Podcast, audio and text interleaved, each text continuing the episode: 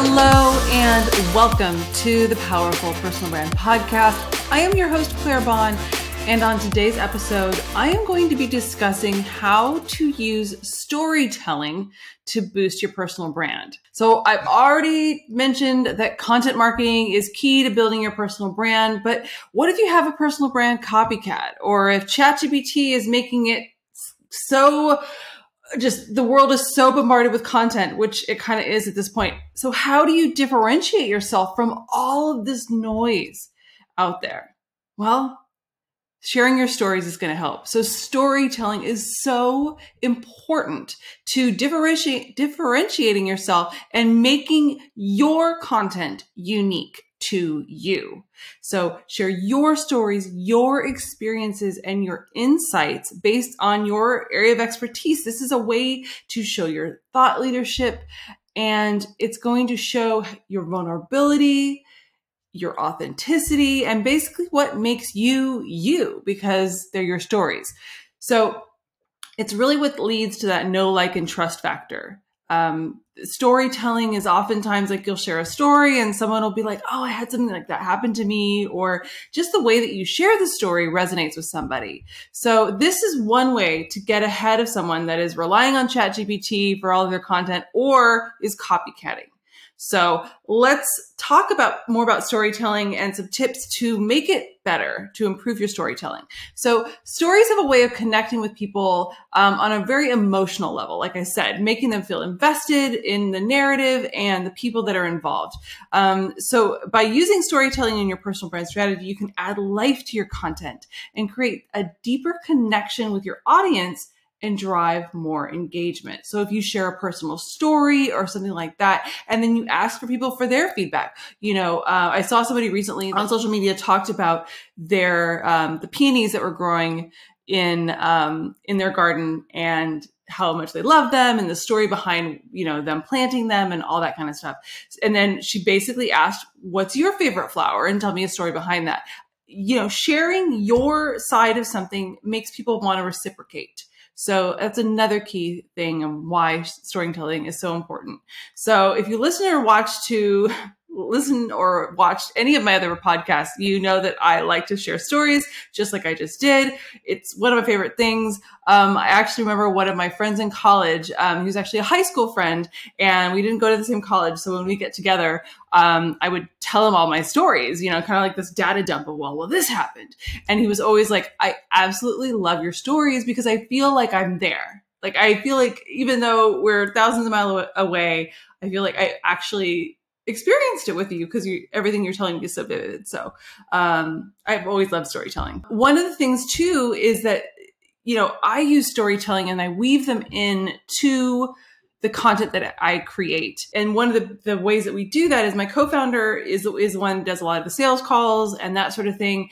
And um, I'm uh, you know doing podcasts and talking with a lot of people. So we're constantly learning from from people in the world um, you know, what people, what questions that people have, the stumbling blocks that they have, you know, block, just any sort of blockage or something like that, that's keeping them from moving forward. And we have little anecdotes and stories that we give our team to pull from. So a lot of the content you'll see, while I'm not sitting there creating every post, my team actually just kind of goes, okay, here's this literal list. I don't even know how long it is at this point. It's probably like 50 little anecdotes. And they just kind of pull from it. And then they use that, they weave it into a post. So a lot of my, uh, the content has themes in, involved in it. Um, and the stories are what really helps my team know me and and how to come up with content. So stories are really really key. So here are some tips for you um, if you really want to lean into storytelling which i highly advise you do. One of the biggest key things and is kind of what i what i mentioned about the stories the the stories and anecdotes that my co-founder and i have is you need to know your audience we obviously know our audience because we're talking to them all day long. And those stories are based on real world experiences. So before you start telling a story, you need to know who you're talking to, right? Because if you tell the wrong story to the, you know, if you tell the, well, the right story to the wrong audience, then all of a sudden they're like, woo, this person's crazy. So know who you're speaking to, know what their interests are, their pain points, their values, that kind of thing, and weave that into your story. It's going to make it a lot better. So, understanding your audience, you can tailor your story to resonate with them on a deeper level. So, really, really key to know who you're talking to. But it's really key for personal branding and content strategy anyway. So know who you're talking to. The next thing is you want your story to have a, a, a strong structure. Um, and, you know, a really good story has what? A clear beginning, middle, and end. And you don't want to get lost while you're telling a story. So I mentioned this during my client media training sessions because it has happened in the past. Um, we had someone that was had a really difficult time staying on topic. I think possibly he had ADHD, um, but he I, I liken it to he would talk, talk, talk, squirrel, and like you're like what where did you go? I was actually really invested in your story. And then you just went off topic and you never went back. And I have no idea. I have no idea what this was about. Um, storytelling is really key if you're doing any sort of media or something like that when you're shooting videos because you want to be succinct enough that you can pull like a 60 second clip, right? Everyone has a short attention span. If you never get to the point, people get will get bored. I know I am one of those people. I am one of those people. I, I harp on this all the time with my team. I'm like, I am bored. I am bored. I've already left. I've left the room. I hate this video. No one made a point. I'm out. so don't do that. Make sure that you have a point and you stick to it. So if, if you have to veer off to tell a story because it helps add life to something, then great. But don't lose the goal of what you're talking about because you're going to lose your audience. So do not forget your structure to your story. You know, beginning, middle, and an end, and make sure that you make a point. It's going to keep your audience obviously engaged and invested in the story. And if you lose them during it, they're going to say, I don't know what is happening, and they're just going to leave. So, uh, and one of the keys too that I talk about is to when I'm doing media training with people is I say, okay, put so I'm looking at the camera here, my my uh computer is right here below me. A lot of times I'll have notes either next to the camera or on my computer. So that really can help if I get lost because you know what? We all get lost sometimes. Something will happen. There's going to be a loud noise. Maybe, I mean, I've got dogs and all of a sudden I can hear the dogs, you know, essentially tap dancing on the floor above me, you know, things like that. You're like, I don't know what's happening right now. Yeah. So you, you get distracted and you need to know how to bring yourself back into it, especially when you're doing an interview or something like that. So, really, really key. Keep your notes close by. Um, that's definitely going to help. Okay. So the next one is use emotion. Emotion is key because that's the thing that's going to get people invested. So incorporating emotion into your content marketing strategy is a really effective way to engage your audience and drive success because it shows your passion for a subject. So here's one of the biggest things. So we used to have work with somebody that would that would often say, "Well, it depends." And we really had to work with them to stop saying that because it, it I kind of, I mean, you know, it can be irksome when you're like, I asked your opinion and you basically didn't give me any, you didn't help me in any way, shape, or form because you said, well, it depends everything is always like, well, de- it depends because you don't want to offend somebody or you can think of all of these scenarios. It's much more important to have a stance on something. So have an opinion on your area of expertise. That is what people come to you for. That is how you're going to get an engaged audience is because they're going to know, oh, you know what? When I see Claire's content, I know she's going to have an opinion on this. I know she's going to be passionate about it. And I, I need to, I want to find out what she has to say about this subject. So, eh, you, you know, you don't want to lose somebody because you were too safe or you use, you know, it depends. So, while I'm saying this, like I think it's super important to have a, a, position and an opinion about something. I personally, you know, leave politics and polarizing topics out of that. I don't feel it's important to have an opinion on that um, in a public forum. So it's, it's kind of the way it, I am.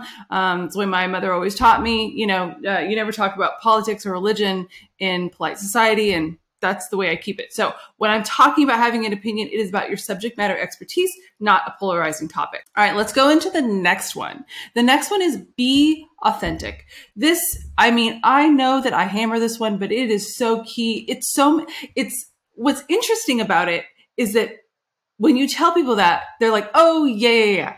But then they'll do something that's not authentic or they'll want something inauthentic to be in their their brand and you're like i don't think that you really understand that you, how people see you.